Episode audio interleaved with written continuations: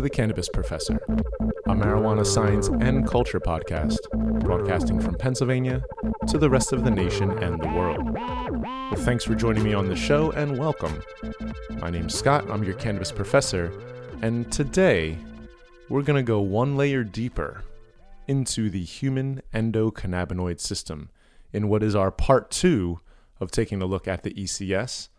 Uh, two main things we look at today are going to be CB1 and CB2 receptors, as well as the binding. And that way we can figure out exactly how our cells get high.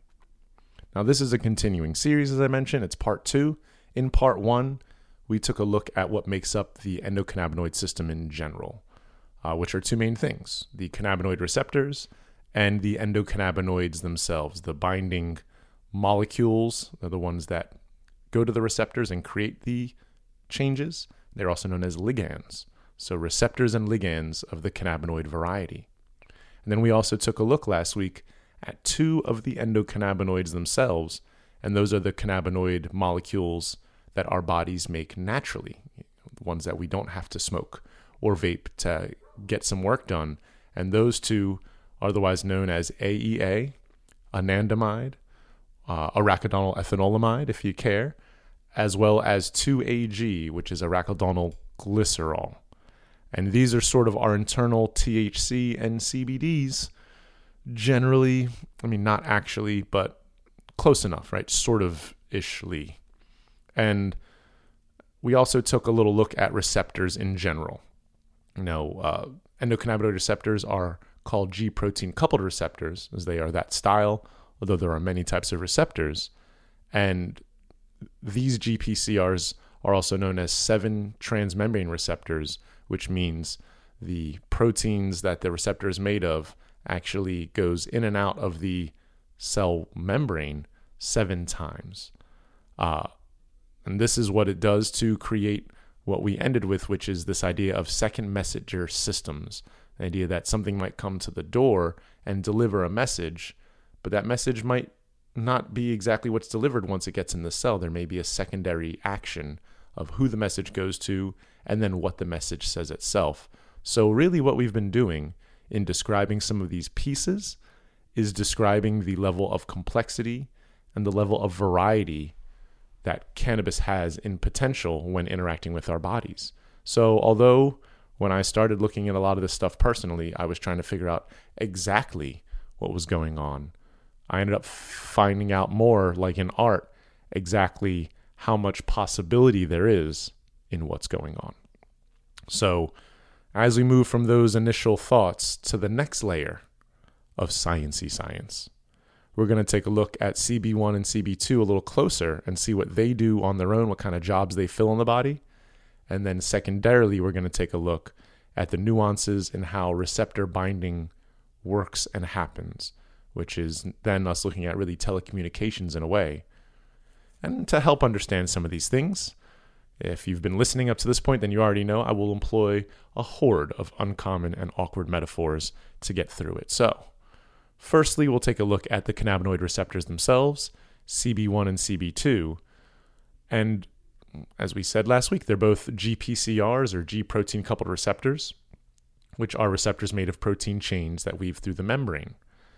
Now, in the GPCR family itself, when you're just looking at G protein coupled receptors, cannabinoids or CB1 and 2 make up two of what are thousands of types of GPCRs categorized so far. So, again, variety, right? And they've shown that GPCRs can respond to a bevy of triggers, not only just cannabinoids in this case, but in other ones, they respond to hormones, they may respond to neurotransmitters, lipids, which are just oils and fats kind of category of molecules, and even in some instances, uh, GPCRs respond to light. Now, not to go too far off topic, but when I saw that in doing research on this, you know, it kind of made my mind uh, think of some other things because in at least America, there's a lot of independent thinking and there's a lot of shame, right? And some folks, uh, as I currently am in Pennsylvania, and it is the end of February, which means super winter time. Uh, outside, I'm sure there's somewhere between two inches and a foot of snow, depending on where you measure, based on the last like three to four snowfalls we've had in two weeks.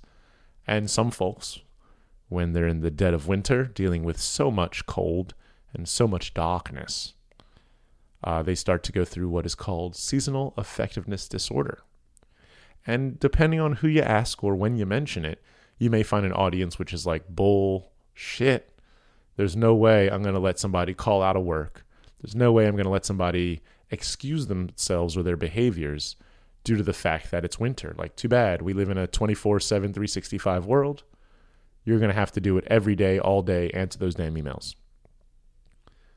But if we can see from the basic biological level that some switches in our body respond to light, are sensitive to light, that means we have to keep in mind the level of affectedness, the level of sensitivity that we inherently have with our environment. Not only just with things that we eat and things that we inject, but also just basic light can change the conditions of the way the body operates. Uh, the light sensor that is our body can be affected in many ways. And that means that if it is wintertime and you're either getting no light, or in some countries where there's a lot of light, like in California, and you get way too much light, you know, quote unquote, this may be one of the factors to consider when you're using cannabis, amongst other things. Because maybe the reason your high was so good is because it was a sunny day, not just because it was a good strain and maybe the reason why you really enjoyed that movie or that date or that any situation is because it was nighttime. And for whatever reason your body was in a state where less light put you in a better at least internal situation to deal with what you were going through. So this is a constant obviously right? Because the sun is never at the same spot twice in a day. It is moving constantly through the sky. The planet is constantly rotating around the sun and then rotating about its own axis. And then we are constantly in flux as well. So we have to consider the variety, even beyond cannabinoids and receptors, just in the world we're in. We're absorbing things we may not even perceive. They may be affecting us more than we give them respect for. And so it's just worth being aware of. You know, nothing too crazy. However, I digress going back to CB1 and CB2, thinking of them specifically in the GPCR family. If you look it up online, because one of my first things I did when I was learning about this is I thought, well, where the hell are they in the body? Because sure, they exist just about everywhere. Depending on what you read, they'll tell you more or less of where they exist. But in a lot of the graphics, they just show a couple of dots on the body of here's a couple spots they would be in, and you'll see a different colored dot for CB2, and here's where that might be. But when they're talking about where it's found in the body, it's it's a it's a tough sentence to write because what we're really looking at is how much they are expressed or concentrated in certain areas, and that is is a math answer. You might have between 10 and 40,000 receptors on a cell, let's say, right? And as I mentioned last week, not all of them are ready to do work in the moment. Some of them are waking up, some of them are going to bed, and so that's why we say expressed or concentrated. We're talking about the ones that are in the moment of action, part of the situation, because not everybody in a crowd is clapping at the same time for whoever just performed. So the sound of applause isn't just everybody clapping at 100%. Some people are clapping as hard as they can. Some people are clapping just a little bit. Some people are not clapping at all. Some people are whooping and hollering instead of clapping. And from this crowd of thousands of actions, we hear a general sound, right? Uh, the applause of the audience. But the applause is actually like a bazillion different sounds combining into one big wave of energy. And I would say that is one of the best ways to describe cannabis in the body. It is thousands of receptors expressing thousands of different feelings, which seem to combine into one general experience with many nuances. Or, you know, uh, many general experiences with many nuances. And that way, we can then generalize safely and say CB1, when you look at it, is actually expressed primarily in the CNS, the central nervous system. So we think often spinal cord, nerve cells, brain cells, areas where the nervous system primarily exists and functions. Now, as we said, it's found in smaller amounts all over the body or in smaller concentrations, but we know that if you're going to use cannabis and CB1 gets targeted, it should mainly create changes in the CNS as well. Now, CB2 is expressed more in immune tissues in humans, so lymph nodes, spleen, bone marrow, the GI tract as well.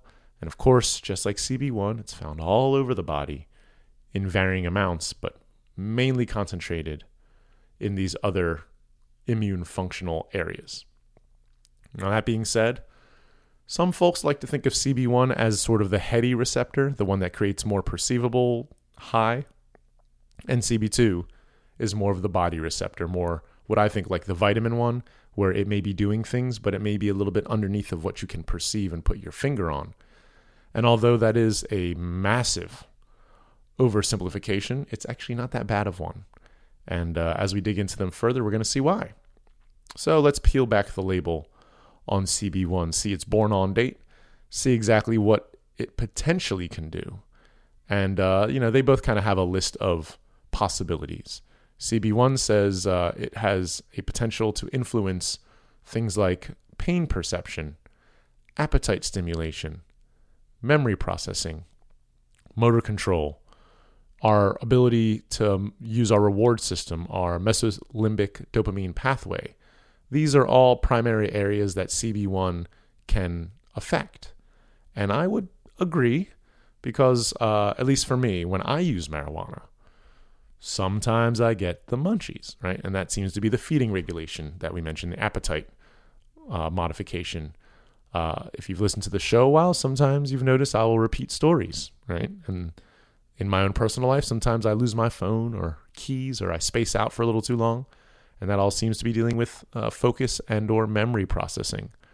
Uh, recently, I'm happy to announce I was able to stop taking ibuprofen on a daily basis, despite my back issues. Uh, I use cannabis almost entirely now for my pain management, and so that seems to deal with our, our ability to perceive pain. And of course, I am probably not alone in this, but I have definitely uh, burned a couch or two in my time by intercepting a joint wrong or fumbling or making an incomplete pass. And I would say that definitely feels like motor control being affected. So, all those claims make some sense in my experiences. And I would imagine you might have your own stories that might align up with some of those effects. Now, that means that CB1 can be the target receptor. When you want to affect the more perceivable range of things in your health. You know, things you'll notice, uh, things you're likely to feel more clearly like a high. So that might be a bit of the body stimulation, a bit of the couch lock, a bit of the uh, brain mechanics. Whenever that's being triggered, you know, the traditional feelings of marijuana are usually full in season. But then there was old CB2, right? CB2 in the other corner is generally seen to affect immunomodulatory factors. So there's a laundry list of potential benefits, things like helping control the inflammation response or anti inflammatory responses, apoptosis, which is a fancy word for programmed cell death, cellular suicide, you know, getting rid of old cells before they uh, start creating issues, homeostasis, as we mentioned before, the ability for the body to seek or maintain the conditions of internal balance against internal and external factors. Things like digestion, mood stability, cellular health, and more. So CB2 seems more like the target when someone wants to activate the potential of healing from the inside of their body outward, from their immune system. And so we often feel it is less perceivable in its potential. Now, again, it's not absolute because we know that these these receptors are on many cells in our body outside of what we mentioned specifically in the concentrated areas. So, much like the audience we mentioned, it's not CB1, give me a, a hey, yeah, now, and CB2, then it's your turn. They're constantly working together, being manipulated and stimulated and bound to. And just from what we said here, you know, you can now understand why people do say CB1 is likely what makes you feel more of the head high, and CB2 may be more likely what you feel in the kind of body high or the body wellness feeling where everything marries together and you kind of feel you know you just feel good. It's not just the mood. It's it's an overall feeling of fulfillment. You know the simplification we did earlier isn't really that bad of one. It is abnormally simple of course. So, once again, as we're thinking about it, a lot of these effects and how possible they are, we have to be reminded, just like we said during the uh, absorption series of episodes, that you never get 100% of anything in the body. There's just nothing in the world that exists at 100%. It's really just a, you know, 100% is just a math ratio we created. It may not really be real. So, when we're thinking about CB1 and 2 and we think about the binding agents, the molecules or the ligands that come in, we know that the results are going to vary greatly, you know, not only in potential but in actual. So although a ligand will bind to a receptor like a lock and key in its specific application, the results of that binding create more of like a like a dimmer switch or a steering wheel of effects where there's many degrees of use and direction, not just an off and on state. And so in that way, when we're looking at receptor binding, it's kind of like being an adult looking at teenager dating habits. You know, there's a lot of flirting, right? There's a lot of attention, but there's not a lot of commitment, right? There's not a lot of 100% of anything. There's an abundance, it seems, in the types of relationships that are possible. You know, we're we're just chilling, we're just hanging out, we're going out, we're dating. It's my boyfriend, we're going steady I pinned her, whatever. You know, over the last 150 years, I feel we just make more words up to mean less when we're talking about relationships, dating, and that level of relating. So we know the labels are constantly redefining things, and in the human body, it seems very similar. Even when things are intimately bound together, there's still the potential that it's not 100%. So, taking a look at the binding relationships is its own science. And so this is the second piece of what we look at today. What I call the agonists and antagonists category, but there's a third, an allosteric modulator we're going to talk about. And so we'll just look at CB1 and CB2 as we go through the binding relationships, but we do have to understand that these these binding relationships exist in every receptor, in every cell on our body, and that means hundreds of thousands, millions and trillions of things going on every second, creating the general feelings we have, the general thoughts we have, the general, uh, you know, awarenesses we have. And so, you know, variety is obviously the spice, right? It's kind of hard to get away from at this point. So, in the one corner, we have CB1 or CB2, the cannabinoid receptors. And in the other corner, we have the ligands that bind to them. And much like a high school dance, we're going to see exactly how they uh, how they start to interact. So the first thing we think of is positive interaction, what they call an agonist binding to the receptor. Agonism in a noun form. And just for the sake of it, uh, we will weave in a little bit of variety. You can positively bind to create an effect to a receptor in many ways. And so there is partial agonism, there is full agonism, there is inverse agonism. So even when you're binding in this particular way, there's a couple couple ways it can go. So an agonist is a ligand or a molecule that occupies a receptor and activates it. So when it's binding to that receptor and it creates this response, uh, we consider that like a plus response, right? It is an active response.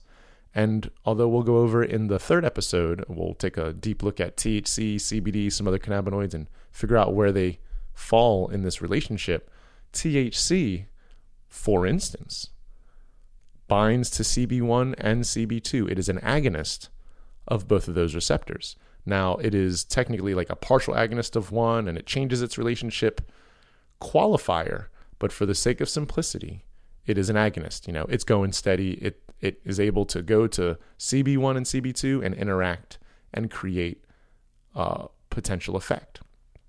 So they bind together at the active site, is what we call that, the orthosteric site, which means active. Now there's an opposite, right? And this is sort of the villain in a story, what we would call the antagonist. Now, of course, in literature, the agonist would be the protagonist, but for the sake of ease, if you want to think of the agonist as the protagonist, uh, I don't blame you. Pro kind of means they're creating that positive effect. They're moving the story along, right? Advancing the plot. So the THC is an agonist or a protagonist at CB1 and CB2. Now, the antagonist fights the protagonist in in novels, right? In stories. The villain is preventing the hero from doing whatever the hero is trying to do. So we would think of the antagonist like defense. It prevents or weakens the action of the agonist. And this is where we get a little sporting, right? We're going to flip the script a little bit and say, depending on what country you're in, depending on what sport you like, we're going to talk about football and whether or not you're into American football or international football, which we call soccer here rather insultingly. They thankfully function the same as far as the strategies. There is an offense and there's a defense, and they're on the field. And some players will try to move uh, the ball towards the goal, right? And some players will try to prevent that. Dare I say, weaken the action or oppose it. And so, if the offense were the agonists, the defense would be the antagonists. Now, it doesn't mean that the agonists don't still succeed in some way, right? Even with the defense on the field, you can still score. But it means it's harder to do so. So it weakens the action, it limits the ability. Instead of you just kicking the ball in the net or running into the touchdown zone willy nilly as much as you like, now you have to overcome some blockage, some something in the way. And that means you're not going to be as effective. So certain chemicals you take in, certain drugs you take in, the experience isn't nearly as potent as other times. And that might mean that not only is the binding potentially weaker, but maybe there's something else present which is blocking that binding from happening. Now, the area of science where they really find a lot of use for antagonism, because really we generally want the body to do things, so why would we want to block the body from doing things, right? What's the use in stopping the uh, offense of your body from scoring. You know, scoring almost sounds like a good thing. If my body's scoring, that's like it's promoting health. Good things are happening, you know? But uh, in my specific case, it's not always a good thing that the body's left up to its own devices. As a late teenager and as a guitar player, I started to have kind of feelings in my hands that were uh, a little bit perturbing, right? Ooh, pins and needles. Sometimes you you lose feeling in a finger, wondering what's going on. You know, starting to get hard to use my hands over time. And eventually, after some testing, they show that I have the elevated enzyme, which shows a likelihood of the presence of rheumatoid arthritis. And what is RA for those who are unfamiliar out there? Well, let me break it down for you. RA is, I mean, a very simple way is your body's immune system attacking healthy cells and killing them. Therefore, it's kind of damaging, creating abnormal wear and tear on the body. And rheumatoid arthritis usually means that your immune system is attacking soft tissues like cartilage and stuff like that in areas where you move around a lot. And so they're wearing and tearing even faster. It inflames a lot. It does a lot of things which just make your body feel achy and shitty. Now, it's something that a lot of us may go through in life just based on using our bodies a lot. If you run every day, if you're uh, manual labor, you will slowly get arthritis in other areas just due to the physical wear and tear of using something a lot. You know, just like a car, the more you drive, the more the tires and brakes are going to get worn. However, rheumatoid arthritis, for some reason, your body is creating a similar type of wear and tear without the abnormal use. It's just doing it, it's just attacking it on its own. So, in that situation, if you were able to have a drug or a chemical come in and antagonize your immune system, prevent it from working so hard, you could reduce the amount of symptoms you have in rheumatoid arthritis. You could reduce how much wear and tear is happening from your immune system, which will, you know, buy you a longer quality of life or more use of those appendages or those functions. So most of the time we are trying to promote the body to do its best work, right? Live your best life. But there are times, you know, for those of us who are anxious or when you're depressed, where your body's actually locked into a cycle where it's creating more damage than it's promoting of health.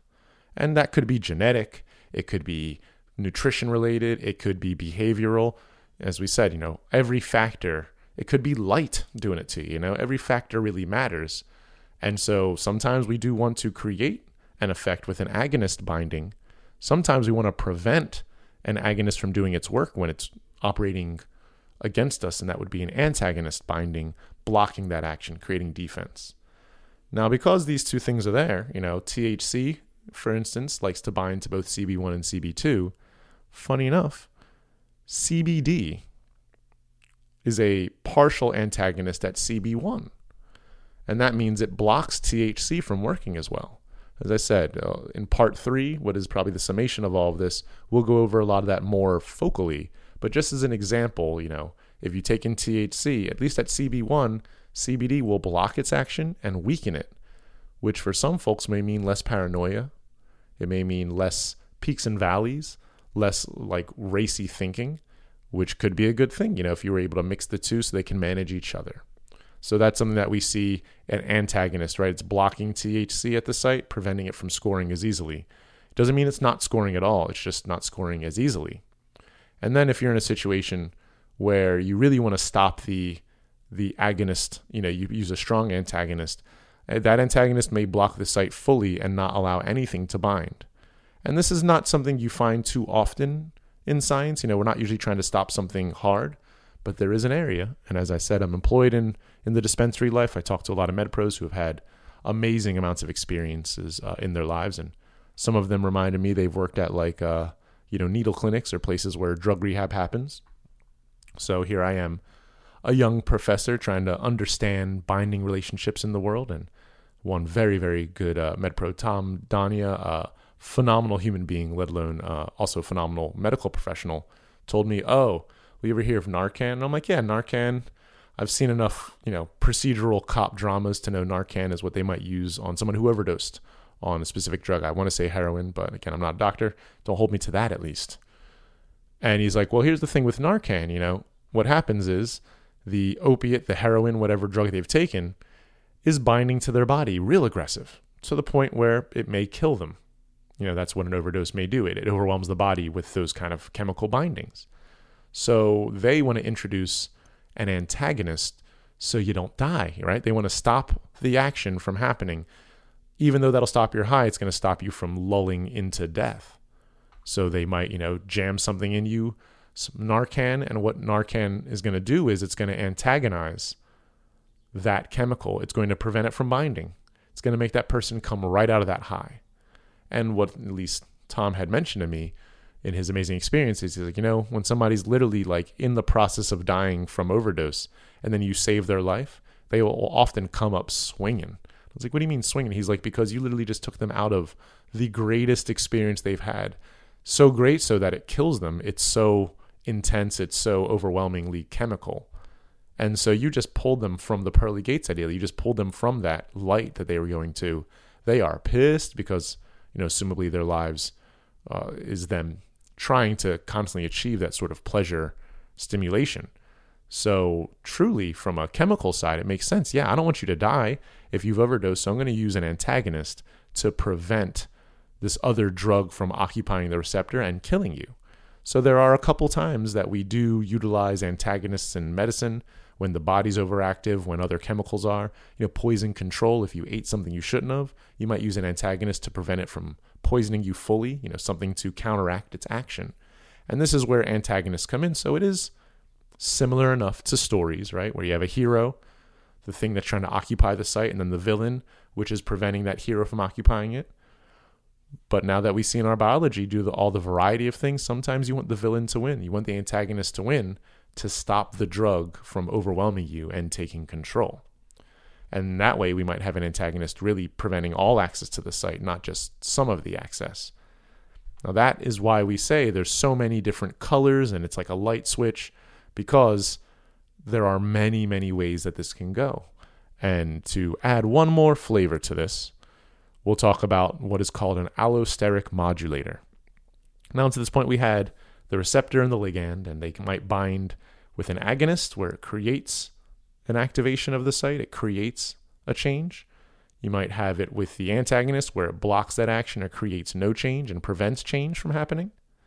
And these are all happening at the same the same chair, right? The same doorway is being blocked, right? If there's a bouncer at a club and he's in the way of the door, you're probably not getting in, which means he's the antagonist and you're the agonist, which is now agonizing that you can't get to the site, just for some fun wordplay.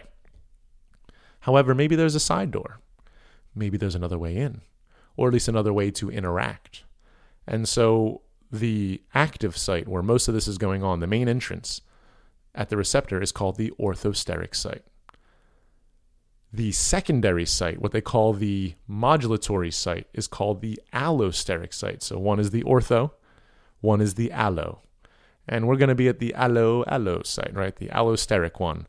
The allosteric site, which is also called the regulatory site, I kind of think of it like, uh, you know, if you ever think of like a prison, traditional prison yard, you have these watchtowers that are up, making sure nobody escapes, right? Make sure everybody's doing what they're supposed to. Most of the time, those guys with the rifles and the watchtowers, they're not doing a whole lot. They're just watching. So, in a way, they're supervising, right? They're managing from a secondary position. You have the main gate into the prison, which is, of course, highly regulated, lock and key, guards on both sides, you know, buzz you in. But then there's also people above that which are looking at the main site, at the main entrance, and making sure everything is going okay. That way, from the eye in the sky, from the bird's eye view, from the crow's nest, they can make sure nothing else is happening outside of the view. And so we all know that, you know, if you're really going to run somewhere appropriately, you should have full supervision, full observation. And in the body, we have a similar setup. Whereas all of this agonism and antagonism is happening at the main doorway, at the main orthosteric site.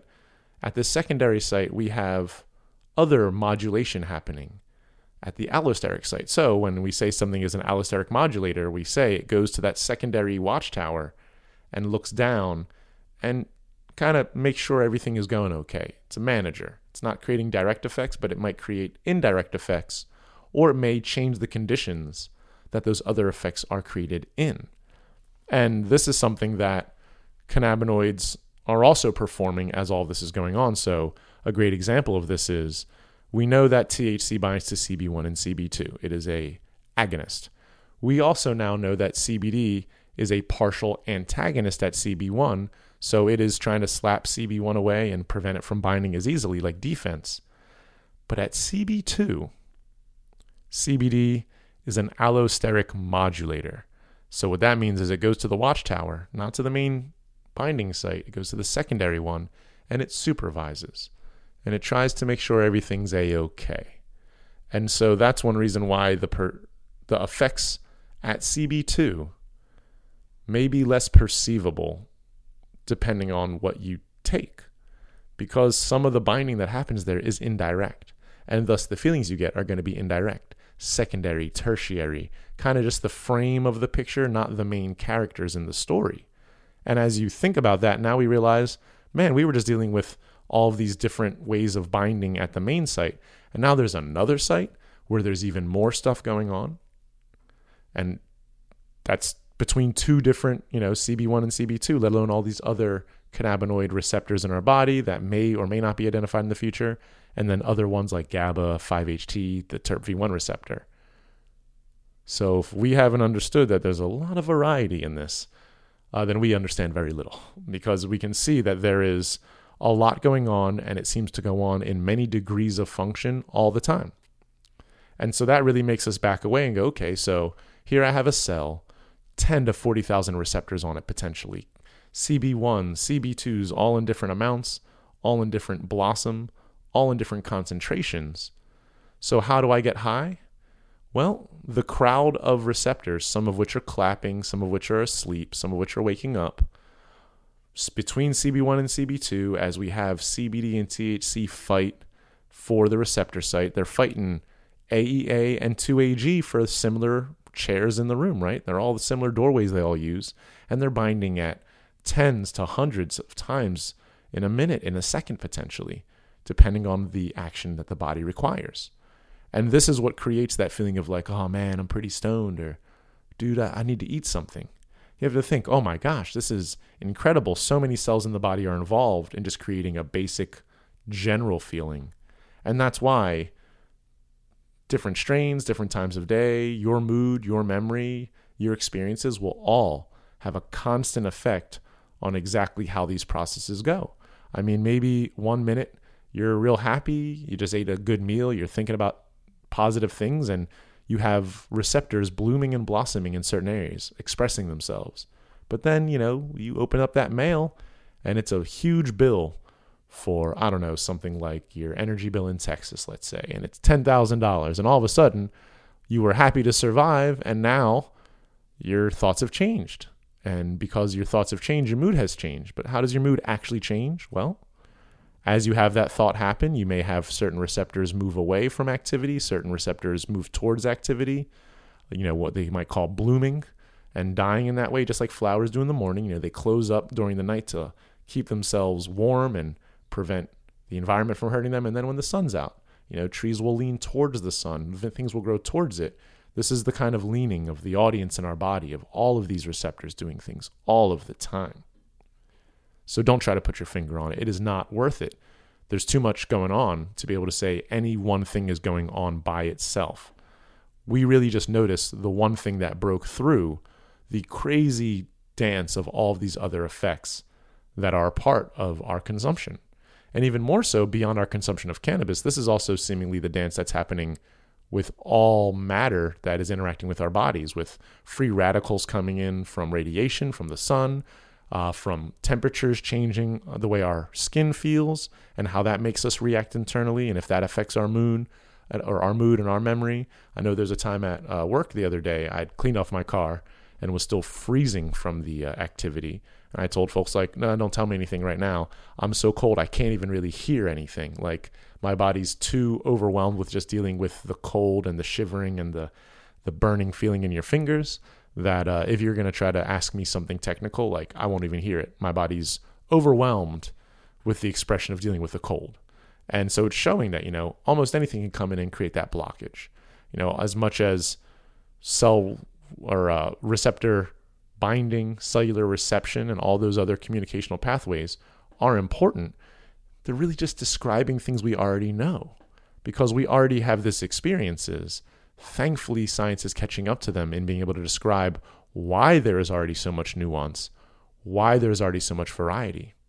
But for some folks out there, they may think medical marijuana or weed in general I'm just going to turn into, you know, the mystery team. I'm going to turn into Shaggy. I'm going to not remember anything. I'm going to sound like I like I smoke too much weed, man. Like everything's just too easy, man. I can't really think of anything that's to upset me, you know, from constantly creating a disassociation and a habitual form. But for all of that, I would say people who drink alcohol all the time, you know, we all know wine snobs and, and people who are way into hops and IPAs and stuff. So it's, it's not to say that you have to turn into a caricature.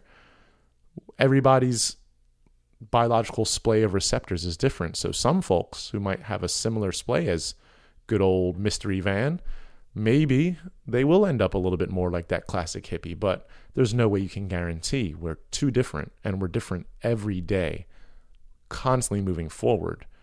And so, as long as we accept that variety, we really can look forward to each experience as unique instead of what a lot of folks do, which is only identify the value of an experience by how well it relates to an already established value. In that way, we no longer appreciate new things. We only think new things have value if they are similar enough to the old thing to relate. And that is where we can destroy things like truly finding new ways of becoming healthy, new ideas, innovation, growth, progress, evolution. I don't know. Those words sound pretty pretty jazzy to me, and I think they all require that level of be confident in what you are, but look forward to what you're going to become. Because much like with cannabis science, technically you never were. You're just you're water. You're flowing down the river, and you can't really point at one piece of water. It's already just a part of that river. And as much as you welcome the flow of life, we'll be able to welcome in treating ourselves with something which also seems to flow only. It's hard to nail down cannabis as a single serving, isolated molecule it seems to do a lot better when we eat it like a whole food, like whole nutrition. We include everything, so we allow ourselves to have, to have access to everything. And for me, my use of cannabis, my getting off of ibuprofen, like I mentioned earlier, the whole goal was to include more life. And I realized ibuprofen, amongst other things, is more of the antagonist. It blocks my ability to perceive certain things, it blocked my ability to feel empathetic, it blocks my ability to feel pain. And if I don't feel my pain, how will I ever empathize with yours? Because I have no perceptive ability to relate. So, man, my back hurts. Let me take some ibuprofen. And then I work with somebody else. My back hurts too. And I'm like, whatever, my back hurts. We're all in the same boat. There's no empathy in that. I didn't even allow them to become a part of my life. I cut, I antagonized, right? And I pushed it away. And they've shown that, you know, certain drugs that do that in your body can encourage it to others as well. Like you start treating other people just like your medicine treats you. It's why when there's an opiate problem in an area, it's usually noticeable beyond simply the medicating. You know, the society starts to tank due to the fact that people are not available to live their lives as much. They're blocking feelings, they're blocking experiences by taking things that literally remove your ability to even feel. If you can't feel pain, can you really feel pleasure as much?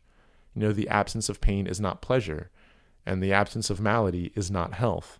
And as we look at the complexity of how cannabis treats the body, we finally get a good view of what a lot of other areas of science are catching up to. Stop cutting pieces off, start including more, because a life of inclusion is a life that is full. And if you want to be fulfilled, then maybe fill things fully. It just kind of seems to make sense. And that means positive and negatives. That means allowing everything to come together. You know, the more you remove, the less you have.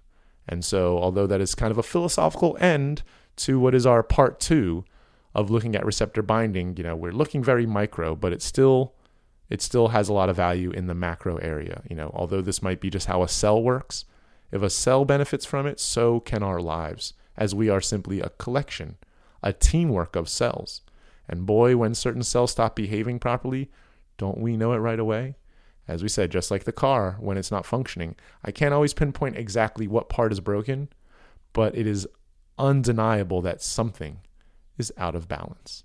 And if you're able to identify a problem, sometimes that's just as important as being able to solve it as they are siblings in the, the family of growth. Now, that's all I have for you today. And if you enjoy this kind of content, please like, share, and subscribe, what I call the LSS stance. And I would say even more so just share it with a friend. You know, the cannabis is tough, and I think especially the stigma that comes along with it. It makes us all children, right? We're always hiding things like stealing a cookie. You don't want to hide it from your parents. You don't want to tell them the truth. And society has encouraged this behavior for a very long time. So, although you might not be able to put it out on your social media, I don't want anybody losing their jobs. You might not be able to tell your immediate partner or your immediate family, depending on where you are on the planet but share it with somebody you think it could benefit. To me, that's why I do it. And I think that's a big part of why people may even listen. Because if we can spread it one at a time, we can, just like cells in our bodies, slowly heal. Just making sure each cell is on board, you know, full health requires the inclusion of all things. And uh, until next time, We'll have part three coming up in about a week. Uh, feel free to send me anything you're thinking about for topics, reactions. Uh, if you like what I was saying, if you disagree with what I was saying, I'm on Instagram, on IG, so feel free to DM me there at thecannabis.professor. More to come for you folks soon. Hope you enjoy the rest of your wintry Sunday. And until next time, stay safe and get medicated.